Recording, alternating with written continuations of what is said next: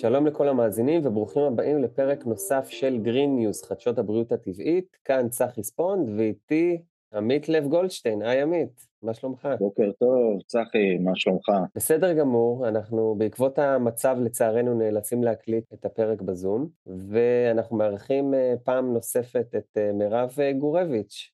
היי מירב. היי, שמחה להיות איתכם כאן.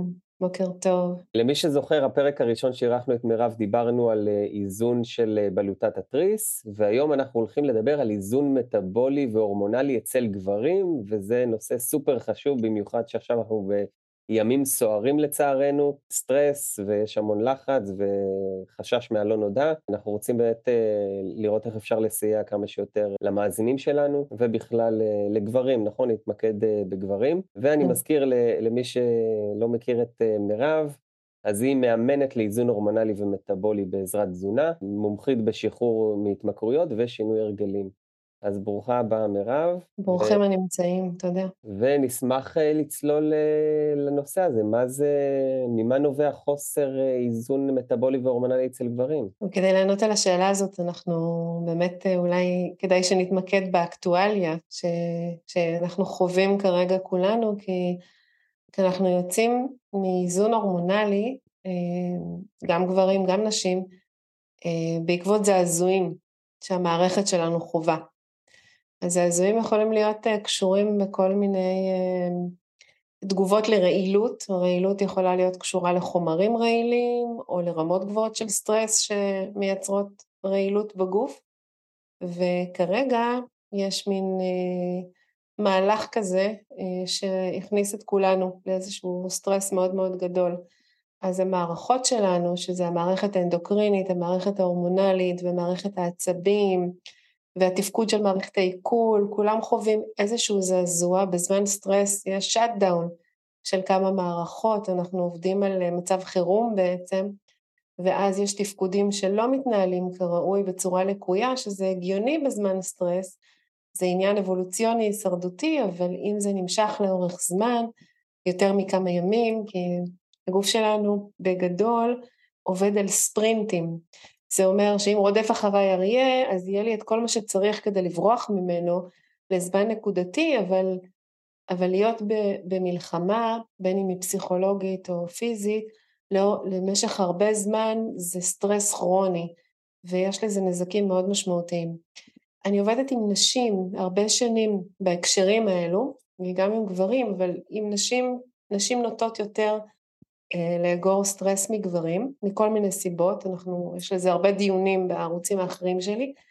היום אני רוצה להקדיש את השיחה לגברים, כי גם ספציפית עכשיו, אה, כאילו לנשים קצת יותר ברור מה לעשות בתוך הסיטואציה.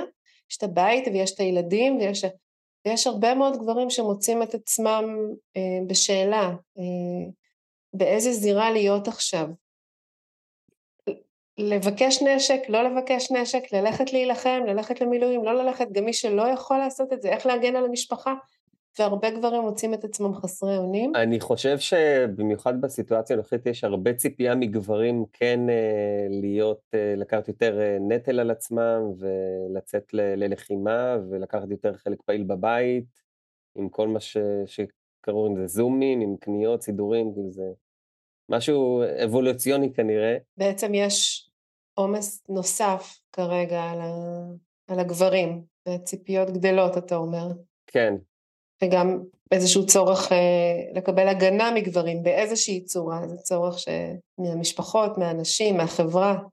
נראה לי כן, זה יותר משהו חברתי כזה. כן, אז באמת אה, אני, אני פוגשת את זה מהמקום של, ה, של העומס הפיזיולוגי שזה גורם לאנשים, לגברים, אה, שהיו העומסים האלה היו גם קודם, בצורה של אה, טרום סוכרת, או הפרעות מטבוליות כאלה ואחרות, דלקות, בעיות מעיים, דברים שאנשים בעולם המודרני חווים, אבל כרגע זה באמת נמצא בהקצנה.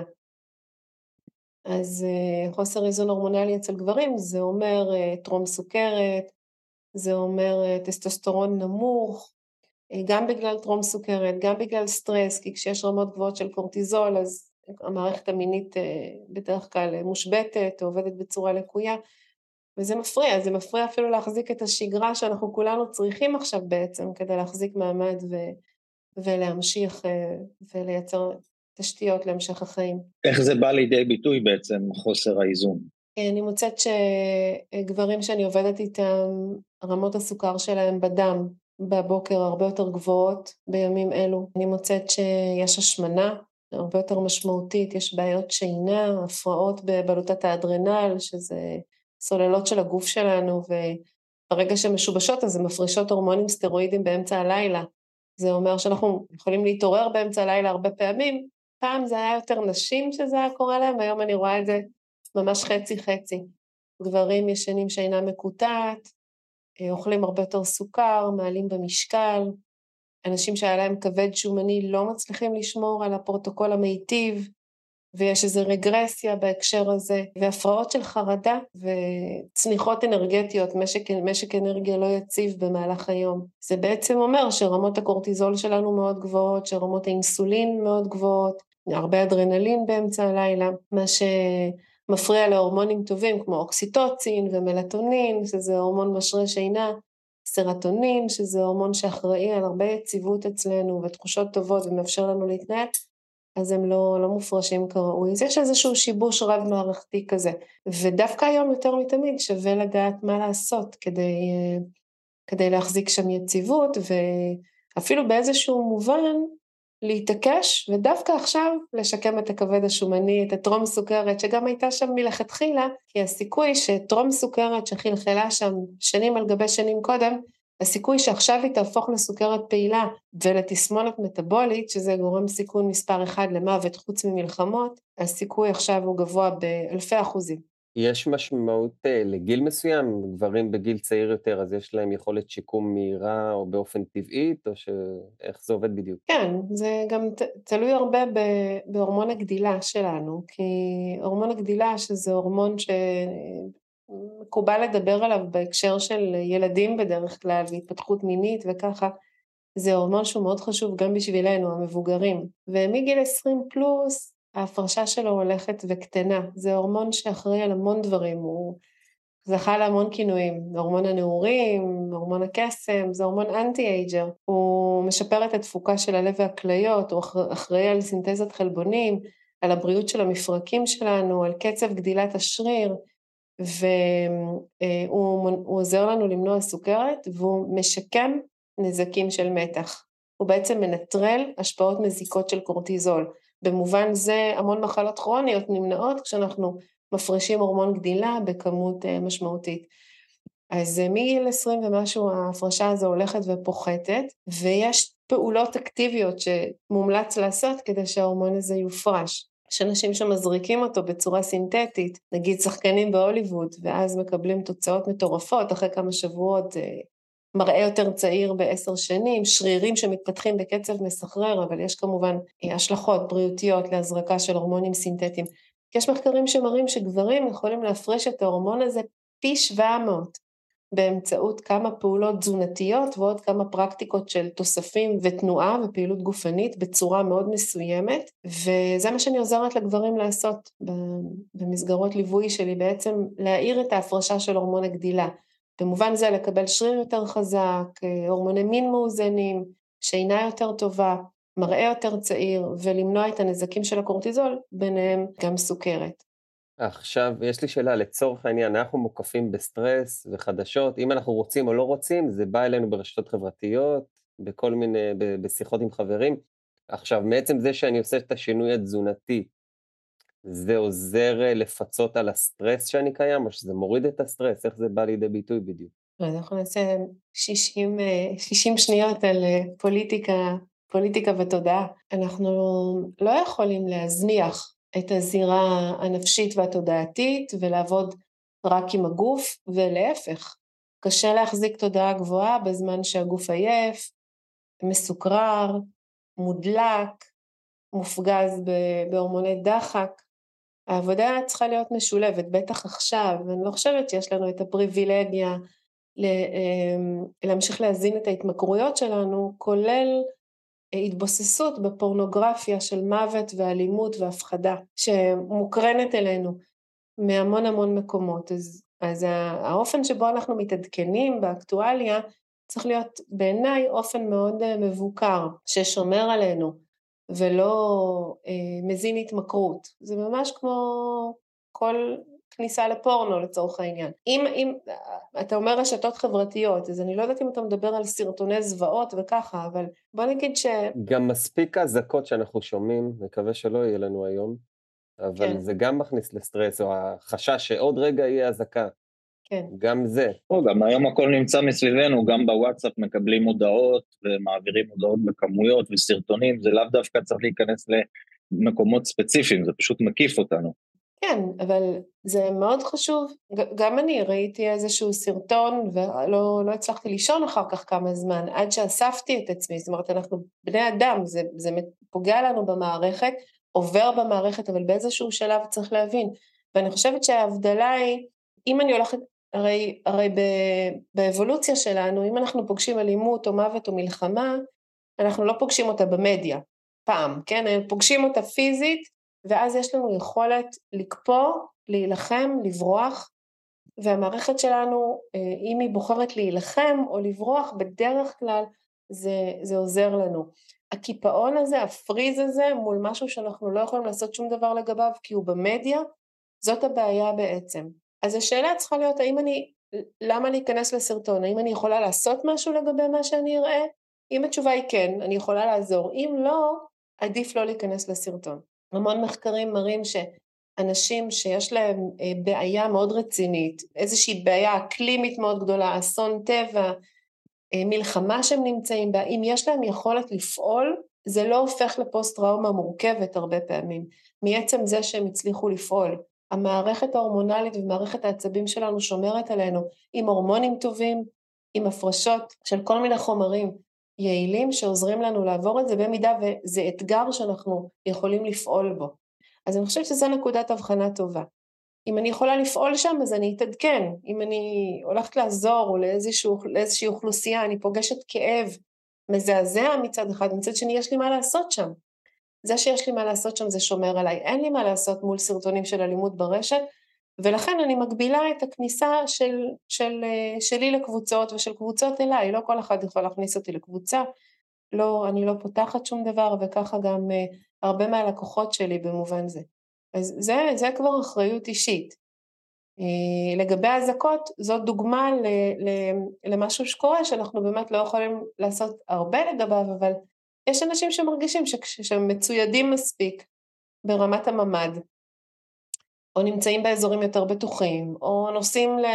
לא יודעת לאן, לפורטוגל לחודשיים, זה שומר עליהם מבחינת עצבית, אז כל אחד יעשה מה שנכון לו כרגע, אבל זה מאוד מאוד חשוב אה, לצאת עכשיו מהלם ומחרדה. זה קצת קשה לצאת מהלם וחרדה כשאוכלים כל כך הרבה סוכר, כי רמות הסוכר בדם משאירות אותנו במצב של חרדתיות גבוהה, רגישות גבוהה לחרדה, לכן אחד הכלים שאני רוצה להציע זה בעצם לאזן את התזונה עכשיו אה, ולייצר כמה שיותר הורמונים טובים.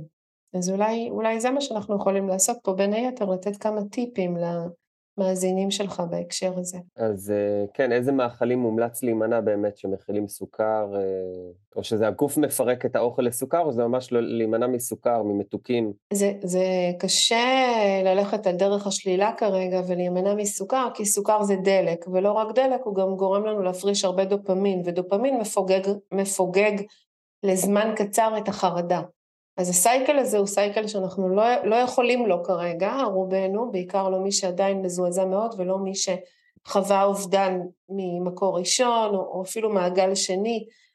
אז הדרך אה, לאזן את הצריכה של הסוכר כרגע, שהוא רע לכל דבר ועניין, אבל הוא באמת מרומם רוח או מאזן לזמן קצר ואחר כך מפיל אותנו, זה אה, לצרוך את הדלק החלופי היחיד שזמין לגוף האדם, כי סוכר זה דלק, ויש רק עוד סוג אחד של דלק שאנחנו יכולים להשתמש בו. חלבונים זה לא דלק, חלבונים זה חומר בניין. אנחנו צריכים חומרי בניין ואנחנו צריכים דלק לכל הפעילות המנטלית והפיזית שלנו שכרגע אצל רבים מאיתנו היא מאוד מאוד מאומצת. אז הדלק החלופי זה מין לבני האדם זה שומן, שומנים, צמחיים ורבועים. מאוד מאוד חשוב לצרוך הרבה שומן כרגע, גם ממקור של שומן רווי, כדי לייצר הורמונים. בעיקר מי שרוצה להישאר, להישאר עם תחושת חיות ולשמור על רמת טסטוסטרון גבוהה. אה, אז שומן רווי עוזר לייצר הורמונים, ושומנים צמחיים תומכים בכבד ובאיזון רמות סוכר בדם וגם דרך שומנים ה... צמחיים זה מה, אגוזים, שקדים? אבוקדו, שמן זית, אגוזים, זרעים, שקדים, חמאות של אגוזים למיניהם. שמן קוקוס זה השומן הצמחי היחיד שיש לו מבנה דומה למבנה של שומן רווי. ושומן רווי זה חמאה, ביצים, שומן של בשר, גבינות קשות ושמנות. זה מאוד מאוד חשוב כרגע, בעיקר לגברים, שרוצים לשמור על מערכת עצבים. מה גם שהשומן הרווי הוא, הכולסטרול, הוא מהווה אה, בסביבות 40 אחוז מהשכבה של הבידוד שיש על סיבים עצביים. אז מי שמבולבל כרגע ויש לו קצת קצרים בחשיבה ומראש כבר היו בעיות של קשב וריכוז, מאוד מאוד חשוב לצרוך שומן רווי כדי לעבות את הבידוד של מערכת של הסיבים העצביים במערכת העצבים ולהישאר מרוכז, להישאר מפוקס. זה ממש ממש תומך, זה, זה בעצם הבידוד, שכבת המיילין עשויה מכולסטרול. אז כולסטרול לא נוכל לקבל מאבוקדו או משמן זית, צריך לקבל את זה משומנים רבועים. מי שטבעוני יקבל את זה דרך שמן קוקוס, מי שצמחוני דרך אה, חמאה, ביצים, ומי שאוכל הכול גם אה, דרך אה, שומנים של בשר, מרק צירי עצם, שמאוד תומכים כרגע במערכת העצבים. אז הייתי ממש מפעילה פרוטוקול קשוח עכשיו כדי להישאר חדה, מרוכזת, מאוזנת הורמונלית ולהימנע מסוכר, שכוללת בין היתר מספיק שומנים גם רוויים וגם צמחיים, וכמות השומן לכל אחד היא אינדיבידואלית באיזשהו מובן, בהתאם למטרות, אם יש מטרות של לאזן את המשקל, אה, להימנע מסוכרת או לשקם סוכרת, אבל בוא נאמר שכרגע לפחות, לפחות, לפחות, תשע עשר מנות שומן ביום לגבר, שחצי מהם אה, שומן רווי, ישמרו על מערכת העצבים שלנו, על בלוטת האדרנל, בלוטת התריס, יעזרו למנוע את הסוכרת שהיא מתורגרת מאוד בקלות בזמנים של סטרס, פלוס אכילה רגשית ואכילה לקויה. אני הייתי שמח לשמוע קצת על אופן הטיפול ככה בגדול, וגם אם, אה, אם יש אפשרות לעשות את זה בעצם מרחוק, היום אנחנו בתקופת אה, מלחמה, בתקופת לחוצה, יש כאלה שממעטים לצאת מהבית, מפחדים, אז אם זה משהו שאפשר לעשות מרחוק, אה, או שבאמת צריך לבוא לפגישות פיזיות. יש, יש לי קורס, קורס לגברים שמתחיל בקרוב, והוא נעשה דרך הזום ודרך תמיכה פרטנית, אחד על אחד, הכל מהבית, הכל מרחוק, הכל מותאם למצב. ו- ומאפשר uh, תמיכה אישית uh, מהבית, בלי צורך לצאת או להסתובב באזורים uh, מיותר, סיבובים מיותרים כרגע, בוא נגיד. מה שמאפשר דיוק ויעילות אנרגטית ובכל זאת לקבל את המעטפת של תמיכה אישית. בקורס מתמקדים על נושאים ספציפיים? כאילו, כי יש הרבה השפעות על איזון הורמונלי, אמרת גם על חשק המיני, על, על סטרס באופן כללי, מה, כאילו זה מענה לכל החוסרים האלו? כן, תראה עכשיו ב... בשבועיים האחרונים יש המון, גם נשים, אבל המון גברים שתחושת אה, החיות אצלם התערערה וגם החשק המיני. וזה הגיוני, כי כמו שאמרנו קודם, הקורטיזול עושה שאט דאון של מערכות, בין היתר אה, הפעילות המינית, אה, הפעילות ההורמונלית המינית בתוך הגוף אה, משתבשת, זה, זה הגיוני כי זה אה, מנגנון הישרדותי, הוא לא לקוי, אבל אם זה נמשך הרבה זמן, אז אנחנו מאבדים את הפריבילגיה הזו של להיטען, של האתחול הזה, של מערכת העצבים שלנו, אחרי מיניות טובה ומספקת, שזה משאב שחבל לוותר עליו בתקופה הזו, זה חלק ממה שתומך בנו כבני אדם. אז הקורס מאפשר בעצם חיזוק של המקום הזה בין היתר של המערכת ההורמונלית המינית ומערכת העצבים ושינה טובה וכל מה שמאפשר לנו, אנחנו לא יכולים אה, להיות במיניות כשאנחנו בחרדה מתמשכת, פשוט לא מסתדר ביחד. אז עצם היציאה מהחרדה ועצם הטיפוח של הבלוטות האנדוקריניות, אה, הימנעות מסוכרת מחזיר אותנו לאיזון. וזה מה שאנחנו נעשה בקורס בין היתר כמובן. אחלה. עמית, יש לך עוד שאלות? כן, דווקא לגבי הקורס, מה, מה, מה אופי הקורס? מה משך הקורס? הקורס נמשך חודש, ארבעה שבועות. הוא יכלול חמישה מפגשים שבהם אני אסביר בצורה חיה, בזום, בלייב, מה מפריע לנו, אני בעצם נלמד ביחד, אני אעביר את כל הידע כדי שאחרי כן, אחרי שאותו אדם שהשתתף בקורס יהיה מאוזן ויציב, אה, הוא ידע גם איך לשמור על זה. אה, אז הלימוד נעשה ביחד, יש לנו מפגשי זום אה, שבועיים של שעתיים וחצי, ואחרי כן אני תומכת באופן אישי בכל גבר שמצטרף לקורס, תומכת באופן אישי במהלך השבוע. בוואטסאפ, בטלפון, ויש אה, פגישת פענוח גם פונקציונלית של בדיקות דם, אני עוזרת אה, לאבחן את המצב על פי תמונת הדם, שלא כמו שהקופה בודקת מאבחנת, אלא בטווחים פונקציונליים. רפואה פונקציונלית זו רפואה שמתייחסת לבעיות השורש והסיבות להן, ותומכת מהשורש ולא רק בתסמינים. אז לכן מאוד חשוב לקבל גם הערכה פונקציונלית של המצב, שזו רפואה מתקדמת, באירופה יותר אה, נפוצה, פה בארץ זה כזה בניצנים, אבל זו רפואה לכל דבר ועניין. אה, אז הליווי הוא אישי, וכל אחד גם אה, יחובר לקורס דיגיטלי, ויהיו מתכונים, ותהיה גם עזרה פרקטית ממש בפועל, בקניות, בהכנות, וגם תמיכה עם גב מדעי, בעצם למה ההמלצות הן כמו שהן, למי שחשוב להשכיל ולהבין. ו, וגם קצת קואוצ'ינג, גם תמיכה ככה של עידוד. אז אה, הלימוד נעשה בקבוצה, מפגשי זום, שבהם נדבר על איזון הורמונלי ואיזון מטאבולי ואיך מגיעים למצב אתלטי וחטוב ואנרגטי עם שינה טובה, עם הורמון גדילה ער, עם הפרשות קורטיזול מועטות, עם הגנה מפני מתחים, ובמהלך השבוע פשוט ניישם הלכה למעשה תוך כדי ליווי ואימון צמוד. נשמע אחלה, זה ממש... נשמע מעניין, כן. קבוצת תמיכה לכל כן, מי שיש לזה בקורס. גם, אה, גם קבוצה וגם גם תמיכה אישית. אז, אה, אז יצרנו פה איזשהו שילוב שבעיניי הוא באמת שילוב מנצח של הרגשה של אימון ותמיכה אישית, ו, וגם איזשהו מפגש קבוצתי שבו לומדים וחולקים, ואחרי כל אה, סשן של, אני עובדת עם מצגת ומידעים, שמידעים מתקדמים יחסית למה שיש בישראל, בסוף, בסוף המפגש אנחנו נקדיש זמן לשאלות ותשובות. יפה, נשמע מעניין. רציתי גם uh, לשאול, מירב, לגבי, אמרת שהאכילה של uh, שומנים, כן. Uh, אז גם בבוקר uh, מומלץ לצרוך את זה, או שיש, uh, זה רק לצהריים וערב? שומנים אתה צורך מתי שאתה אוכל. עכשיו, לכל אחד יש את האסטרטגיה שלו, כן? מתי הוא אוכל, יש אנשים שצמים לסירוגין, יש אנשים ש... שכן אוכלים בערב, לא אוכלים בערב. אני ממליצה לאכול שומן כרגע עם כל ארוחה. מי שרוצה לאזן את המשקל שלו, עדיף לו לצרוך את רוב השומנים בשעות מוקדמות יחסית של היום. נגיד באיזה שעה אתה אוכל היום? ארוחת בוקר, סביב עשר כזה. וארוחה אחרונה? בשבע בערב. וכמה ארוחות יש לך ביום? שלוש. אוקיי, אז אני הייתי צורכת את רוב מנות השומן, אם המלצתי קודם על בסביבות תשע עשר מנות שומן, הייתי צורכת את רוב מנות השומן בארוחה מספר 1 ו-2, במידה ואתה אוכל אותם כשאתה רעב באופן מוחשי, כי אם לא, עדיף לחכות קצת לרעב מוחשי, כי ברגע שאתה רעב באופן מוחשי אז אתה מאיר אה, הורמון שנקרא לפטין, אה, זה הורמון שהוא, אתה יודע, לשרוף שומן זה לא רק עניין של להיות אה, חטוב או לא חטוב, לשרוף שומן זה עניין בריאותי. כשאנחנו במצב יותר שורף שומן אז אנחנו גם עם פחות דלקות. זה מאוד מטאבולי בעצם, אה, זה מאוד אה, בריאותי להיות במצב מטאבולי יעיל.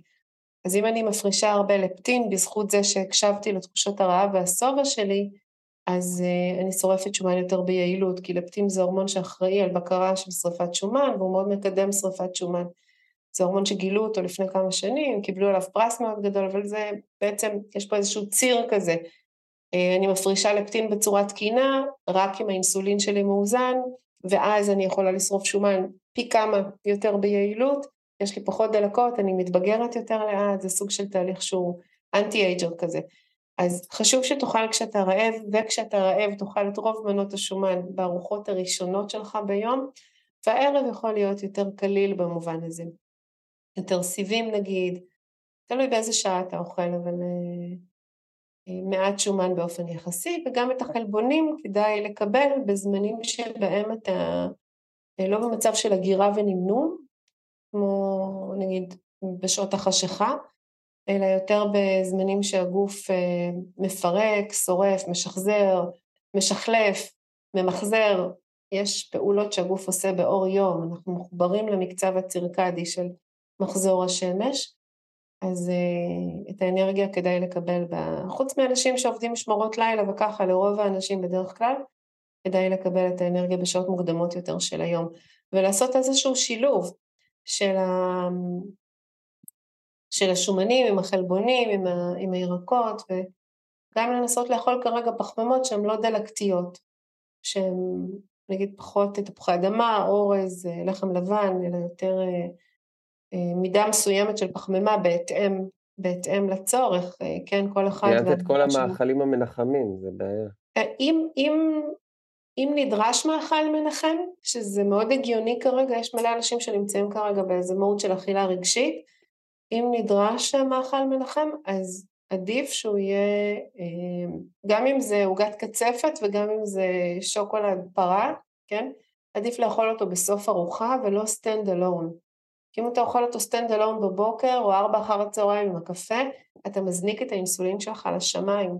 ואם אתה אוכל אותו אחרי שאכלת באופן שתיארנו קודם, מצמיד אותו לסוף ארוחה, אתה כבר לא תוכל להרים את האינסולין כל כך גבוה. אינסולין זה הורמון שהוא חשוב, אבל אם הוא מופרש יתר על המידה, הוא גם אוגר שומן והוא גם בסופו של דבר מעודד מצבים דלקתיים ולא מאוזנים. כן, את האינסולין אנחנו מקפיצים כל פעם שאנחנו לא אוכלים ארוחה מסודרת, נכון? זה הנשנושים בין הארוחות. אינסולין אנחנו מקפיצים כל פעם שאנחנו אוכלים, וזה הגיוני, כי זה הורמון אוגר שומן. כל פעם שאנחנו אוכלים אנחנו מפרישים אינסולין, זה גורם לנו לאגור שומן, שזה נכון אבולוציונית, וכל פעם שאנחנו לא אוכלים זה הזדמנות לשרוף את השומן הזה, להשתמש בו. לפעולות אה, שאנחנו צריכים מבחינה מנטלית ופיזית. אבל אם אנחנו מפרישים יותר מדי אינסולין, הרבה פעמים ביום, או גבוה מדי, ומה זה גבוה מדי? יש מזונות שהאינדקס אינסולין שלהם הוא מאוד מאוד גבוה. זה עד כמה אני מפרישה אינסולין מול אכילה של מרכיב מסוים. ויש מזונות שהאינדקס אינסולין שלהם הוא נמוך. המטרה כרגע היא להפריש כמה שפחות אינסולין. זה אומר ש...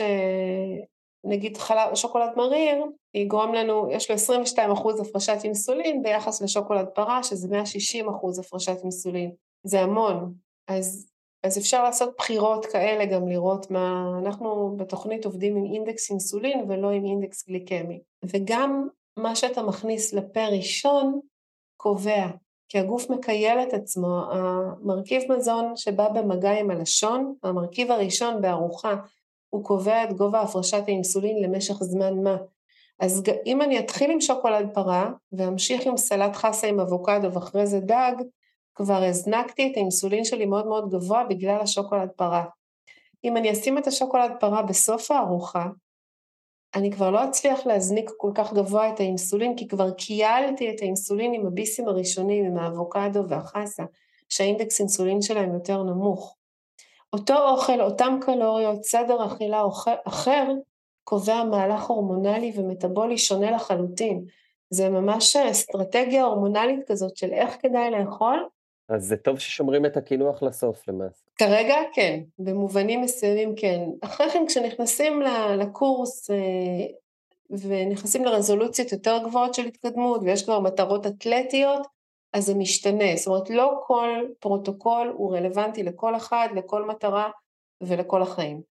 אבל בשלב הזה שבו יש לנו דחפים לסוכר, אולי בגלל שאנחנו כרגע לא מאוזנים, ואנחנו לא בדיוק מבינים איך להוציא את עצמנו מהביצה, זה הדבר הנכון לעשות, להניח את הקינוח בסוף הארוחה, אחרי שקיבלת מספיק מהדברים האחרים שצריך, אוקיי?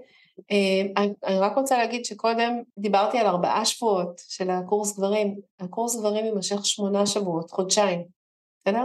שמתי לב שאמרתי איזושהי טעות. חמישה מפגשים בזום ומפגשים של שאלות ותשובות, הליווי הוא לחודשיים, אז אה, מתנצלת על הטעות. אוקיי, okay, רשמנו לעצמנו ונשים קישור אה, לקורס למירב גם בתיאור הפרק.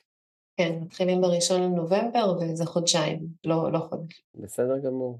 איך עוד אה, אנחנו יכולים לסייע למאזינים שלך כרגע?